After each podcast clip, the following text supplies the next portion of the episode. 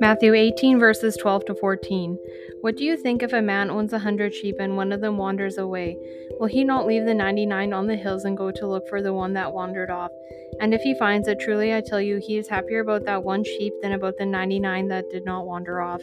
In the same way, your Father in heaven is not willing that any of these little ones should perish.